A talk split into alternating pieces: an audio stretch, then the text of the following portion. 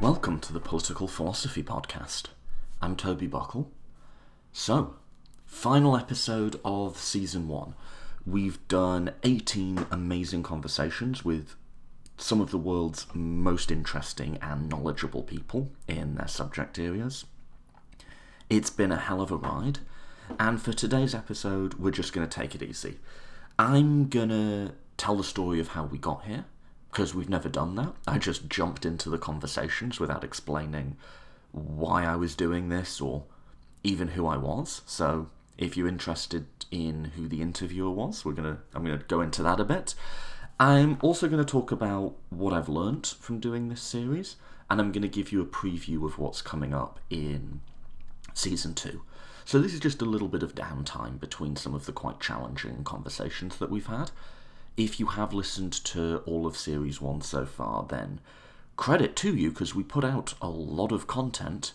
And even if you've just tuned in for a couple of episodes, welcome. I hope this is interesting and it provides a bit of context to what we're doing here. I don't quite know how to introduce myself, so I'm not even going to try. But welcome to the final episode of season one, which is just a review and recap.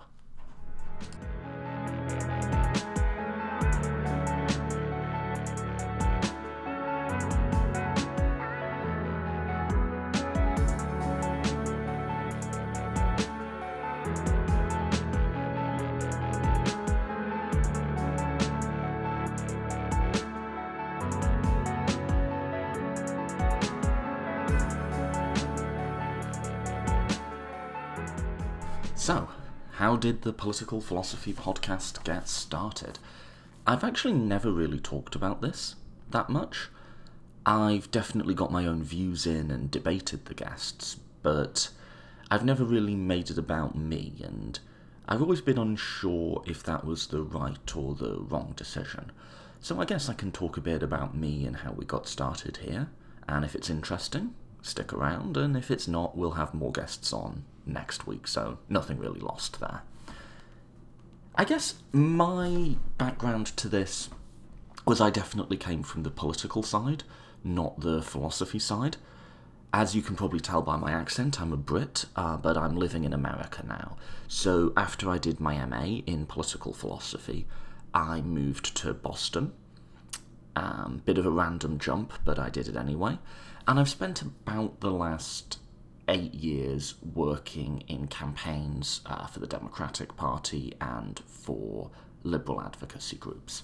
So I've worked for groups like HRC, the Gay and Lesbian Civil Rights Group, and I was actually really quite proud to have worked for them during the time that marriage equality passed the Supreme Court. I don't know what, if anything, my work contributed to that, but it was great to be a part of it. I've also worked for environmental campaigns like Environment America. Then, a big bulk of what I do is I've worked on election work. I've worked on field work, knocking doors myself, organising teams of staff and volunteers to knock doors, and I've done a lot of races that way. I've lived in Miami and I've lived more recently in New York since then. And I've done a lot of like, I've run a few state senate races, I've been involved in a couple of gubernatorial races, I've been involved in a bunch of primary races, stuff like that, very hands on stuff. And then for the last four years, more or less, I've worked for Amnesty International, which is the world's largest human rights organization. And again, I'm roughly within the same remit of uh, field work, going out, actually talking to people face to face. And I haven't really talked about Amnesty at all on the show. I don't want to, like, falsely represent them. And I should be clear any views I express on the podcast are my own, not any of the organizations that I've worked for. So, one thing immediately that would strike you from my bio is unlike just about every other of the big philosophy podcasts out there, I'm not an academic. And in some ways, I'm not super qualified to be doing this. In some ways, I think I am. I think in applied politics, I've probably talked to tens of thousands at this point, literally, of American voters and non voters doing issue organizing campaigns, election campaigns about political, about moral issues, about moral philosophy in some senses, although neither of us would probably have recognised it as such at the time. And so that's where I'm coming from with this, with a lot of my questions and a lot of the ways that I think about this.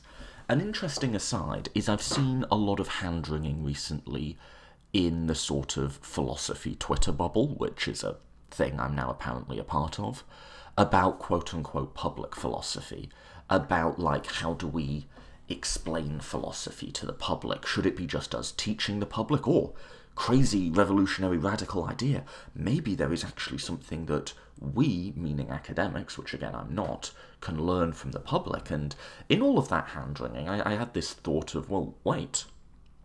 Um, whenever someone's been interviewed by me, they are doing public philosophy in a sense, in that they are interacting with um, one of the lay people as it were. I never did a PhD. I've um, I actually have tutored a bit. I've taught um, some of this stuff to undergrad students, but that's as far down the road as I've gone with it. So, is there something philosophers can learn? Well, yeah. I absolutely think there is. And I think when you have these sorts of interactions, like epistemic humility is so important on both sides. Epistemic humility is a phrase I keep using, by the way, which is just a fancy way of saying not always assuming that you're right, and not always assuming that you have all the answers. And indeed, when it comes to philosophy, not always assuming that you know how to get the answers, or not always assuming that you'd know the answers if you found them. And that's definitely something that I've taken to this show.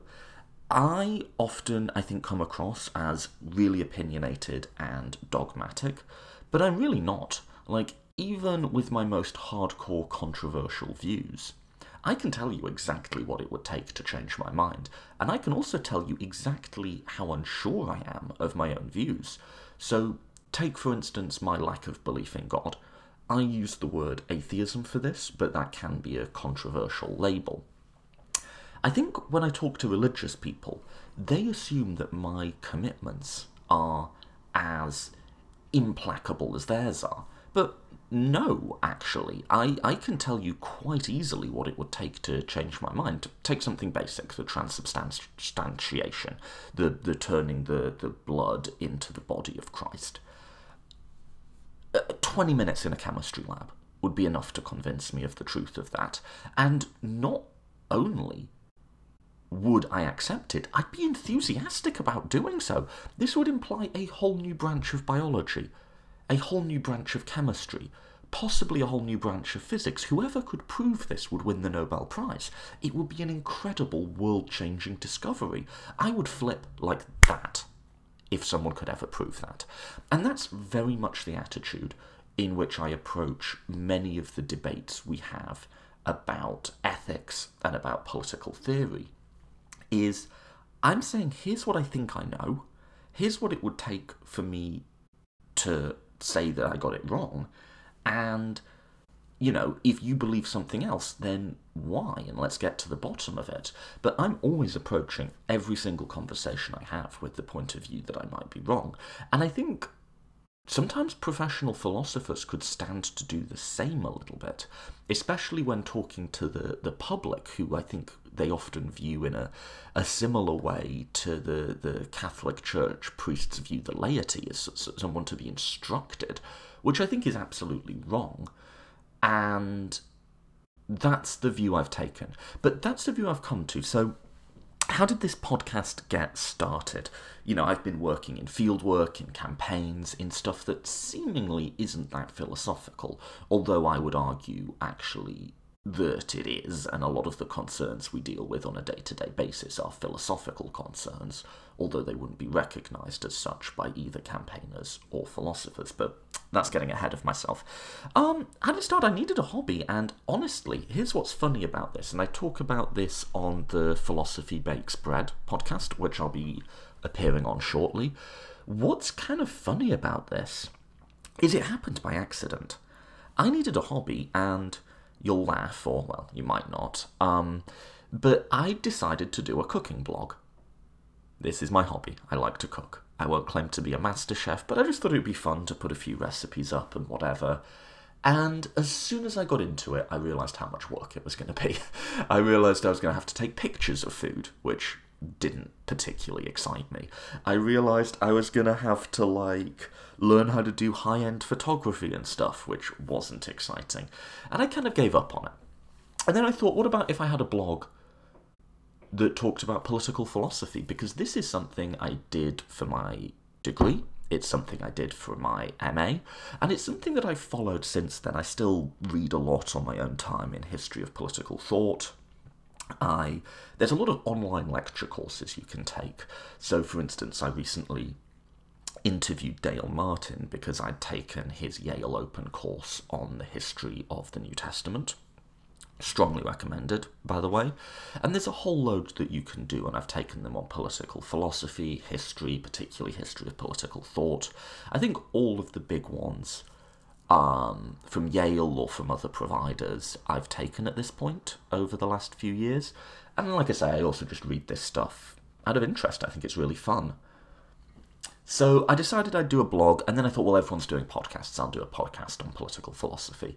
And this seemed like a good niche to get into, because as far as I could tell, there was a few big philosophy podcasts, but there wasn't anything on political philosophy.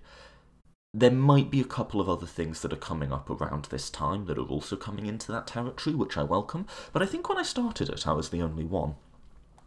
And then I thought, well, who's realistically going to want to listen to me just talk about stuff? You know, just by myself for an hour a week and well, actually, I guess like the, the listening figures we'll get on this podcast will be some indication of that. But I thought, oh, it might be fun to get a few guests on. And so I approached getting guests in the way that I do as a trained fundraiser, which is to overshoot. I figured, you know, if I get really senior, you know, respected academics, maybe one in five will get back to me. So I just wrote a whole bunch of people who I thought would be interesting to get on, and I followed up when necessary. And basically all of them came on. A Couple of people we couldn't work out a time or were busy or whatever, but instead of one out of five, I got four out of five. So I was expecting like one or two people to get back to me, and instead I ended up with like eight or nine. And then I had to arrange times, and then before I knew it, I was interviewing people. And I've, by the way, never interviewed anyone ever. And it took me a minute to find my feet with it. But then, with one conversation, I'll let you know, it was Cecile Fabre, who I, uh, Oxford professor of political theory, who, um, although I went to Oxford, I'd actually never met or interacted with at this point. I kind of had my structure of questions. And then I just gave up on them. And I started asking her stuff about intuition about the ultimate foundations of ethical theory that seem in, seemed interesting to me. And after a while, she gave up on the interview format too and started asking me questions. So at one point in this is in the first episode, in one point she asked me, I said slavery is morally wrong, and she said, Is your epistemic confidence in that as great as your epistemic confidence that the earth is round? Well, okay. And if you want to hear how I responded to that question, that's episode one sex work, organ sales, and intuition. Which I guess is the other thing about this podcast is we have not shied away from taking on some really controversial moral issues like I mean I think sex work is becoming a bit mainstream, but organ sales certainly is not. And I sort of found a conversational, argumentative style of interview that was just really fun to do and was kind of different to what other people were doing, which is I wasn't going on with the point of view of I'm going to ask you some questions. I was going on with the point of view of is what you're saying right? Why do you believe that? Let's get to the bottom of this. And I never approached it as a debate. That's one thing I will say about the style that I've been coming up with. I never viewed it as I am right and I'm out to score points. But I did often view it as I'm not sure why you're saying that. I'm not sure that the argument you're giving for that actually works in the way that you think that it works. And I'm gonna pick some holes in that. And I'm gonna work with that a bit to see if it really makes sense. And then I expect you in return to push back on what I'm saying.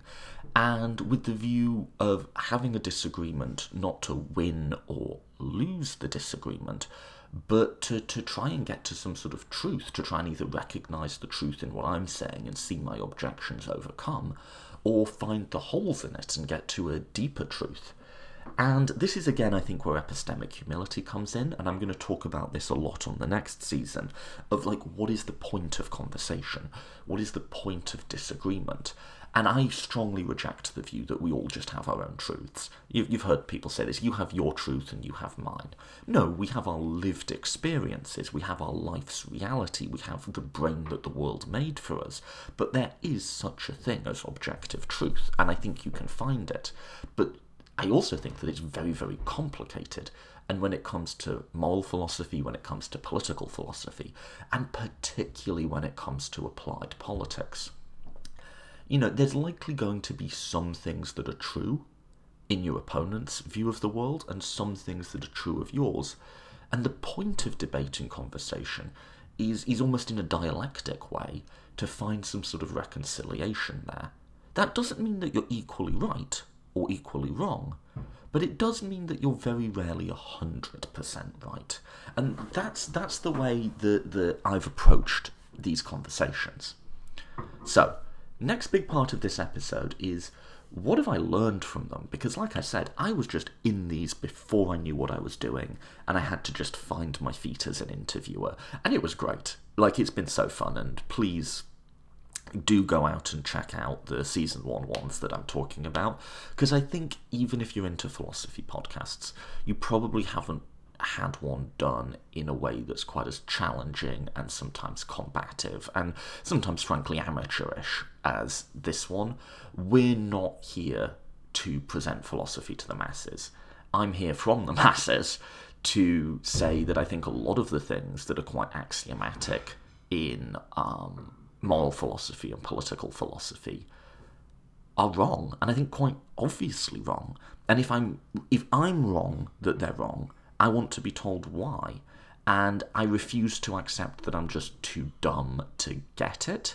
I think I'm smart enough to understand what people are saying, even if I'm, you know, not a tenured professor or something like that. And I'm, you know, sometimes I'll absolutely agree with my guests and sometimes I won't. I will say I always, always, always try to be super respectful. But that's again, I'm respectful because I want to continue the conversation. I want to get to the truth, not because I want to defer to people. So, what have I learned? I'm going to give you three things on which I've changed my mind through this series. One, and this is just a straightforward policy view, it's not as philosophical, although it comes from philosophical considerations, is universal basic income. I've always, I think, almost every serious moral and political philosopher will say, for different reasons, but will say the current state of inequality in our societies is unjustifiable. There might be a few I'm not thinking of, there's probably a few libertarians and stuff. But as I've said many times, I don't view libertarianism, at least in the pure Nozick sense, as an intellectually serious project, and I can maybe do an episode where I cash out that rather brute assertion. But I think consequentialists, just no matter what type of consequentialist you are, cannot defend current inequality. Kantians can't. I think virtue ethicists can't. Like, what sort of society do we want to live in? What sort of people do we want to be? And I guess I'd always sort of lazily accepted universal basic income as a good response to that. And I talked to Professor Richard Winfield, who at the time was running for Congress, on a federal jobs guarantee platform. So, in alternative to universal basic income, he favoured the idea that you would be guaranteed a job even lacking any qualifications or whatever, at a good middle class income, which he defined as $20 an hour up. Now, you can quibble with the details of that, but he sent me a chapter of his upcoming book, which I read. And I did the interview with him, and we started by bickering about meta ethics, which is something I do on the podcast. Is I basically tell people that their foundational ethical convictions are wrong, and I um, await them to tell me why, in fact, I'm wrong. And I think, honestly, for that part, we may have been talking past each other a little. But then the combination of reading the chapter in his book and just working through some of the issues with him in conversation was just a straightforward software upgrade on my brain. I realised that I'd been wrong completely and honestly quite uncritically wrong. I think I'd just been thinking, well, obviously inequality is a problem, universal basic income, yay. And I, I really think I'd been that unreflective on it. But again, after reading his work and talking to Professor Winfield, I just absolutely became convinced that a federal jobs guarantee was a much, much better solution. And if you want to check out that interview, please do so. The next thing on which I've not changed my mind but definitely developed my views is I think I've come to a coherent view on metaethics, which I coin a term. I'm sure I can't be the first one to coin this term, but I was um, talking to Tamler Sommers of the Very Bad Wizards podcast. That's coming up in season two, by the way. And I coined the term pluralistic hedonism. Now, I'm sure I'm recoining a term someone else has coined elsewhere, but I mean, if they haven't, I'm fucking claiming it because I love the term. But I've come to the view that basically the only source of value, either personally or in a moral sense, between people is conscious experience. So this is sort of a this is hedonism. The only thing that matters is how things feel and there are no independent sources of value. But I use the word pluralist hedonism because a lot of hedonists, so like Bentham comes to mind here, tend to just view it as there is pleasure and pain and a straightforward metric and everything kind of maps down to one thing or a few things. Whereas my view is there's many, many, many different types of conscious experiences and they're not necessarily comparable to each other. And that view's definitely got more clear over the course of season one. So when I first talked to Cecile Fabre in episode one, we talked about what moral intuition means and we talked about the ultimate source of moral value. And I was much more cautious there than I would be now. And then I talked to Roger Crisp, the um, ethical philosopher, again from Oxford University, and I sort of fleshed out my own moral worldview to him, and he raised some challenges, made some distinctions, and we sort of talked it over.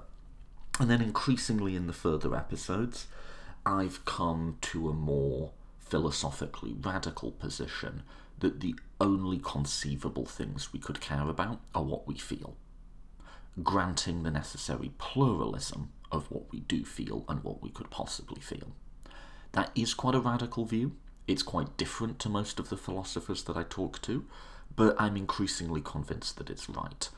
And we've got some great conversations where I really get into it um, with some eminent meta ethicists in season two. And you know, you can just listen to them and you can decide who's making the better points. Final thing that I've sort of changed my mind on is I've always been a lefty, like quite a hard lefty, and most of my lefty friends either express hatred for or embarrassment of the American Republic. And I'm increasingly coming to feel that this is actually a bit naive. That I don't think you can essentialize America. I don't think that you can say that America is one thing and the conversation that was really, really useful to me in season one with with uh, Zephyr Teachout, the law professor who ran for governor and is, in fact, as I'm recording this, running for Attorney General of New York. And her account was I'm a Langston Hughes patriot. And um, we talked about that a bit, and I went and I read Langston Hughes. And I think I've arrived at a more mature understanding of my relationship with the American Republic. I think what bugs me about both the sort of chest thumping right wing Make America Great Again patriotism and the sort of Noam Chomsky Howard Zinn America hating of the left is they're both so backwards looking. They're both focusing what they think was great about America or what they think is evil about America in the past. And they both make some good points there. America genuinely is a land of freedom. It also genuinely is a country built on the backs of slaves. And the fact that it's both of those things, by the way, isn't a coincidence. And I'm going to talk about that more in season two. But actually, I think love of anything is necessarily forward facing. So Langston Hughes, who Zephyr Teachout quoted, says all that could be great about America, but of course he's a black man in the 30s, and he says America was never America to me. But I promise you, the America I love will be. And that's, I think, the correct way to process patriotism and to process your feelings of attachment to a community or a country is you don't love it for what it was. That's silly. Did you love your wife when she was a baby? It's a silly question. Would you have felt the same way about her as a baby as you do about her now? Well, obviously not, right? You love people for what they are, and more than that, you love people for what they can be.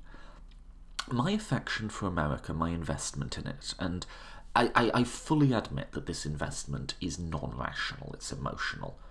My investment in America is yes, I am emotionally committed to um, a mythological version of the great things about America. And I admit that it's mythological, it's not real. But I locate that mythology in the future, not in the past. My idealized form of America is, is what I think America could be. I think there is a path forward from where we are to a country which is genuinely moral and wise. Whereas I don't think there's that same path forward for Saudi Arabia or North Korea or even, and I'll be controversial here, even the European Union. And the European Union, I think, shows you the dangers of not thinking properly about patriotism. Because I think there'll be some people who'll say, so, so what? Like, you might feel patriotic. I don't. And that's fine, by the way. I'm just explaining how I feel. Other people might not feel that way.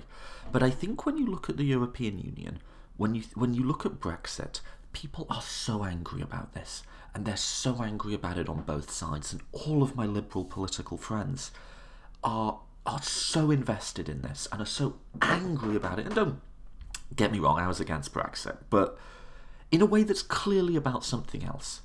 If we were just altering our trade deals in a similar way without leaving the EU, they probably wouldn't care. And in fact, if Jeremy Corbyn was doing it as part of some socialist agenda, you'd probably be for it. No, it's the leaving of the EU, it's the symbolism that bothers you. And what's obviously happening is people have patriotic feelings about Europe, which they can't properly process because they can't acknowledge them to themselves. And the EU is in no place to process for them because it can't admit what it is. It's trying to be a state. It's trying, in fact, to be a modern day empire, but without ever thinking seriously about the emotional attachments that people are going to invariably attach to the structures of which they're a part of. It's almost like two people who are having sex but not in a relationship and are suddenly furious that the other person is now sleeping with someone else but can't explain why, either to themselves or to the other person. And it's obvious as an outsider that you've caught feelings. And to my mind, it's equally obvious that the British left feel patriotically about the European Union, but they can't admit that to themselves. And so I actually think America does a much better job of managing patriotism and unity. You know, the Brit- the the, uh, the the left in America always wants to say, well, if only we were Sweden, but Sweden is a is a fraction of our size. The, the, the correct analogy would be to the EU a country of a similar geographic and population size. And if you look at that analogy, actually, America is doing a lot better than the EU. We're more stable, we're more structured. Granted, Trump is a just everything you would not want in a chief executive, but odds are the Republic will probably survive him. The EU couldn't survive a democratically elected executive of any kind and if someone like Trump came to power there, it would be the end of them. Period. They might not even last with stable and competent governance because they haven't processed the emotional attachments that people feel about their countries. So, I do in some ways consider myself an American patriot, and that has come out of um, Zephyr Teachout was particularly instrumental for me in this. Um, thinking more clearly about our own non rational emotional responses. And a final note on this is the American left clearly loves many things about the American Republic. And I say the American Republic, not the American state.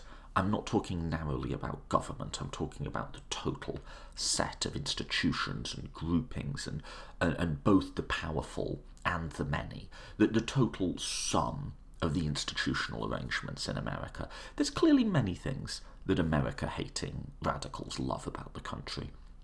Equally, there's obviously many things that so called America loving patriots on the right hate about America. And I think we could all stand to be a bit more nuanced and a bit more honest about how we think about that. So, universal basic income, pluralistic hedonism, and a mature patriotism. Those are the things I've got personally out of season one. I would love, love, love, please do write me. I've, I've really enjoyed some of the comments and indeed criticisms that we've got so far of season one.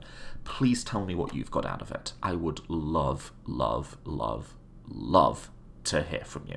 I don't know how many loves that was, but I would love it a lot. So write me. Like, um, I really want to hear if you've changed your mind on anything because of these conversations, or if you just think I'm boorishly wrong about some of this stuff. Write me. So, that's how I did season one, how I got into it, and what I got out of it. What's coming up on season two? I'll make this real brief. I just want this to be like a layover episode.